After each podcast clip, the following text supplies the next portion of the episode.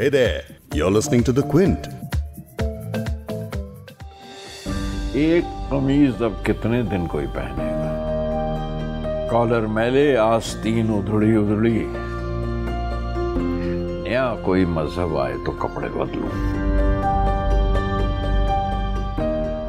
मज़हब मोहब्बत हसद। हुब्बुल वतनी सानेहा या मजाह। आज जिस शायर की बात करेंगे, वो इंसानी जज्बात के हर रंग से आपको वाकिफ कराता है। आपकी रग इस तरह छेड़ता है कि उसकी शायरी पढ़ते पढ़ते आपको ऐसा लगता है कि या तो आप शायर बन गए हैं, या अगर आप कभी शायर बनेंगे तो बिल्कुल ऐसे ही लिखेंगे। बेसिकली उसकी शायरी इतनी पर्सनल होती है, जिसे पढ़ के ऐसा लगता है कि अरे, ये तो मेरी ही कहानी है।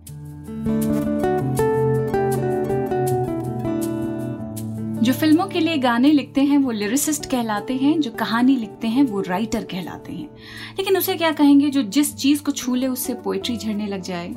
चाहे फ़िल्मों की कहानियाँ हो डायरेक्शन हो, गाने हो डायलॉग्स हो, कोई किताब हो या कोई एड इस तरह के शायर की ज़िंदगी को मेरे ख्याल में गुलदस्ते की तरह समझ लेना चाहिए, जिसमें शायरी की शक्ल में कभी वो गुलाब बनाता है, कभी नज्मों से फूल पत्तियाँ, कभी जख्मी कर देने वाली टहनियों पर बारीक बारीक कांटे भी बनाता है और इन सबसे मिलकर जो गुलदस्ता बनता है, वो फ्रेंच पेंटर क्लॉड मोने की पेंटिंग से कम नहीं लगता। ऐसे शायर को गुलजार ही कहना मुनासिब है और उन्हें वही कहा जाता है।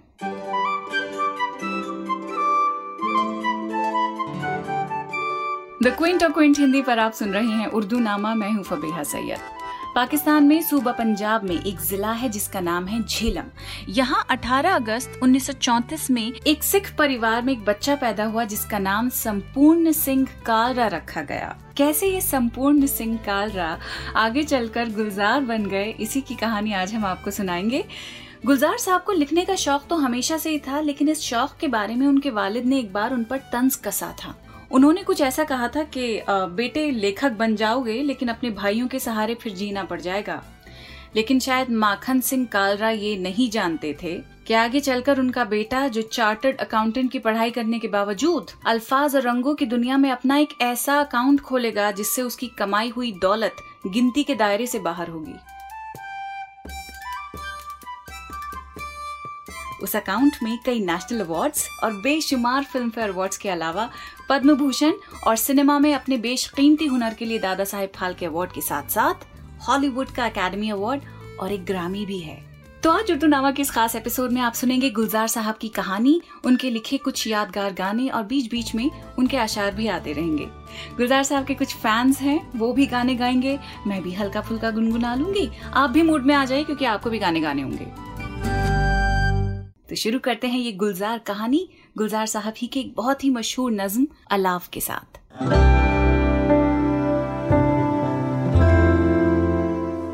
रात भर सर्द हवा चलती रही। रात भर हमने अलाव तापा। मैंने माजी से कई खुश्क सी शाखें काटी। तुमने भी गुजरे हुए लम्हों के पत्ते तोड़े। मैंने जेबों से निकाली सभी सूखी नज़में। तुमने भी हाथों से मुरझाए हुए खत खोले। अपनी इन आँखों से मैंने कई मांझे तोड़े और हाथों से कई बासी लकीरें फीकी। तुमने पलकों पे नमी सूख गई थी, सो गिरा दी। रात भर जो भी मिला उगते बदन पर हमको, काट के डाल दिया जलते अलाव में उसे। रात भर फूकों से हर लौ को जगाए रखा और दो जिस्मों के ईंधन को जलाए रखा।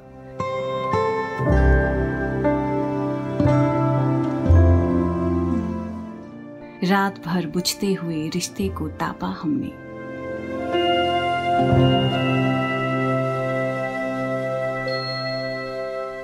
संपूर्ण सिंह कालरा उर्फ़ गुलजार। पैदा तो पाकिस्तान में हुई, लेकिन पार्टीशन के बाद बॉम्बे आ गए और गुजारा करने के लिए एक गराज में बतौर मैकेनिक काम करने लगे।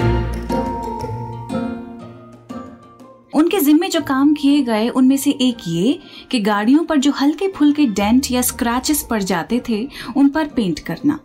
गाड़ियों पर लगी खरोंच को पोतते पोतते उन्हें रंगों की पहचान होने लगी, उनके साथ दिल लगने लगा। तो पेंटिंग भी शुरू कर दी। एक तरफ़ रंगों से तस्वीर बनाते तो दूसरी तरफ़ गुलजार दीनवी पेन नेम के साथ लिखना भी शुरू कर दिया। बाद में सिर्फ़ गुलजारी कहलाने लगे। हिंदुस्तान टाइम्स के साथ एक बड़ा ही प्यारा उनका इंटरव्यू है, मैं उसे पढ़ रही थी। उसमें वो बता रही हैं कि उन्हें रंगों से खेलना कितना अच्छा लगता है। कहते हैं कि एक जगह लगे तो उसको पहुँचने में दस जगह लग जाता है फिर। एक जगह लग जाए तो फिर दस जगह जाकर फैलता है। अनाड़ियों का यही होता है। आई एम एन अनाड़ी पेंटर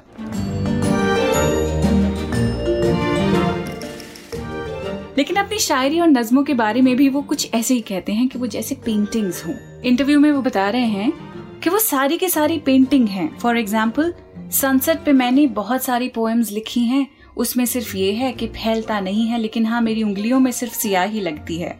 मुझे लगता है पढ़ने वालों के कपड़े रंगे जाते हैं, और अगर कभी कपड़े बच गए तो रुखसार रंगे जाते हैं, लाल हो जाते हैं. ये क्या लिख दिया तो रंग कई तरह से इस्तेमाल होते हैं. अल्फाज के इसी पैलेट से कई फ़िल्मों के रुखसार रंगे हैं। करियर की शुरुआत गुलजार साहब की कैसे हुई, ये आपको मैं इस गाने के बाद बताऊँगी। एक दूर से आती है, पासा के पलटती है, एक राह के लीसी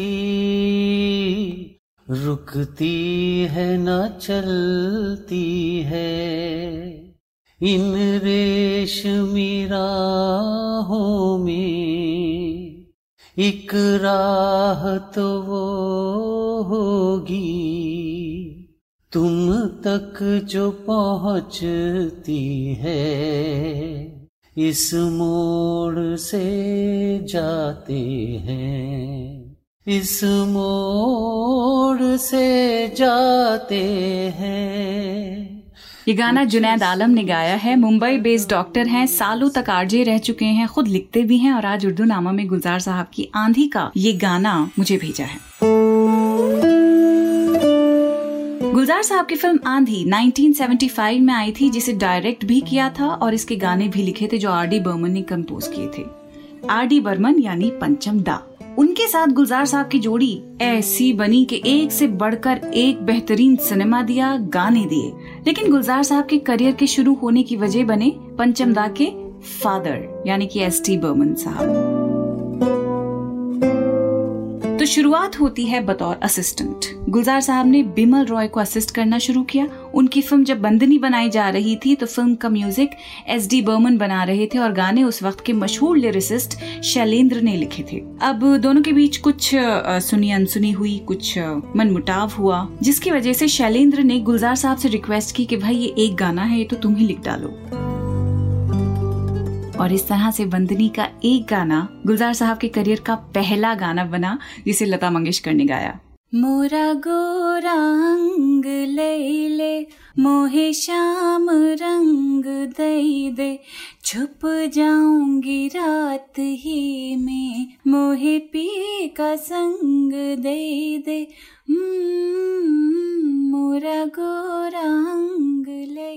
बस इसके बाद ऋषिकेश मुखर्जी जैसे डायरेक्टर्स और एस डी बर्मन सलिल चौधरी, शंकर जयकिशन, राजेश रोशन और आगे चलकर ए आर रहमान के साथ दिल से बंटी और बबली, साथिया और finally Oscar and Grammy winning slumdog millionaire के लिए जय हो जैसे गाने लिखे। गुलजार साहब ने विशाल भारद्वाज के साथ भी एक ऐसी ही टीम बनाई, जिसका ज़िक्र लोग बिल्कुल वैसे करते हैं जैसे पंचम और गुलजार की जोड़ी के बारे में होता है। बल्कि गुलजार और पंचम की जोड़ी सिर्फ़ जोड़ी नहीं थी, एक रिश्ता था, एक गहरी दोस्ती थी, एक ऐसी टीम थी, जिसके टूटने पर गुलजार साहब ने ये नज्म लिखी। ये नज्म पंचम दा के जाने के बाद उन्हें याद करते हुए उन्होंने लिखी।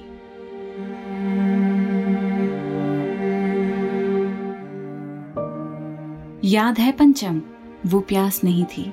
जब तुम म्यूज़िक उंडेल रहे थे ज़िंदगी में, और हम सब ऊख बढ़ाकर मांग रहे थे, प्यास अब लगी है।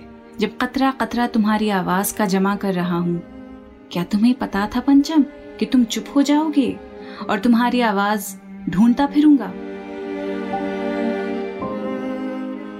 याद है पंचम, जब भी कोई धुन बनाकर भेजते थे तो साथ कह दिया करते थे the ball is in your court ये कौन सा बॉल मेरे कोर्ट में छोड़ गए हो?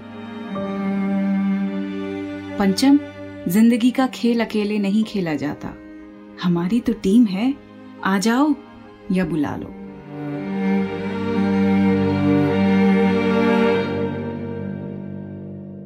तुझसे नाराज़ नहीं, ज़िंदगी हैरान हूँ मैं। ओ हैरान हूँ मैं। तेरे मासूम सवालों से परेशान हूँ मैं। ओ, परेशान हूँ मैं। एरिक सेगल की novel man, woman and child पर बेस्ड उन्नीस में शेखर कपूर की फ़िल्म मासूम का ये गाना है।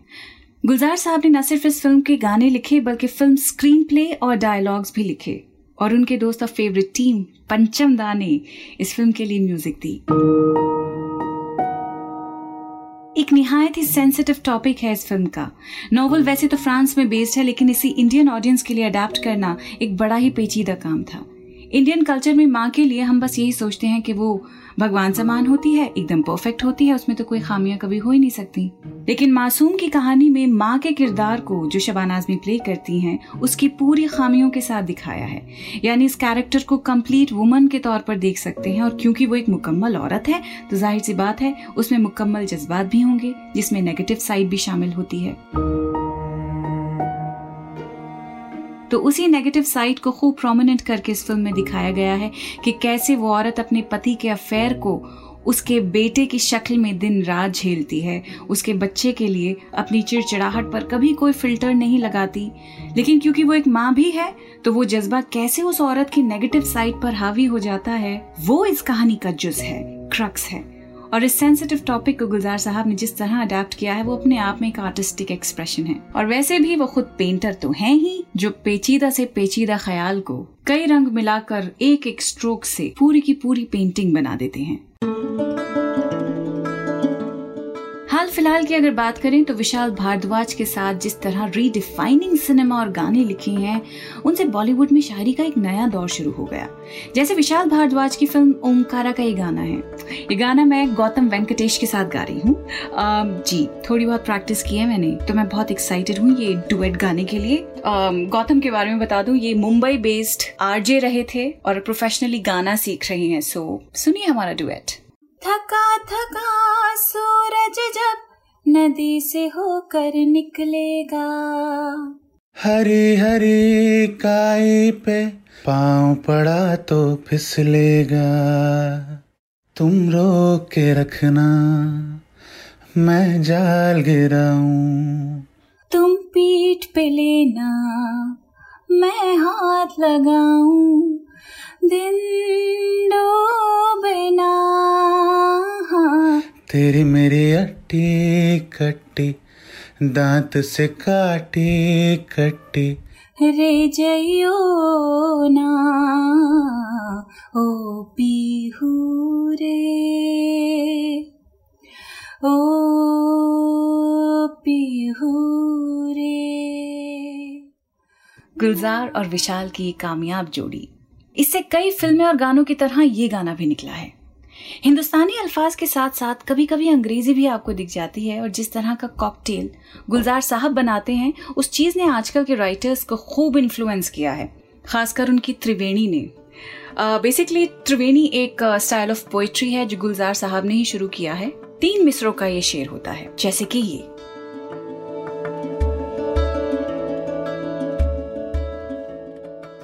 आओ जबाने बांट लें, अब अपनी अपनी हम। न तुम सुनोगे बात, न हमको समझना है। दो अनपढ़ों को कितनी मोहब्बत है अदब से। गोले, बारूद, आग, बम, नारे, बाजी आतिश की शहर में गर्म है। बंद खोलो कि आज सब बंद है।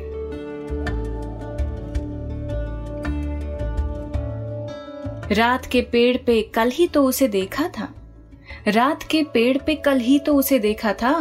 चाँद बस गिरने ही वाला था फलक से पककर। सूरज आया था, जरा उसकी तलाशी लेना।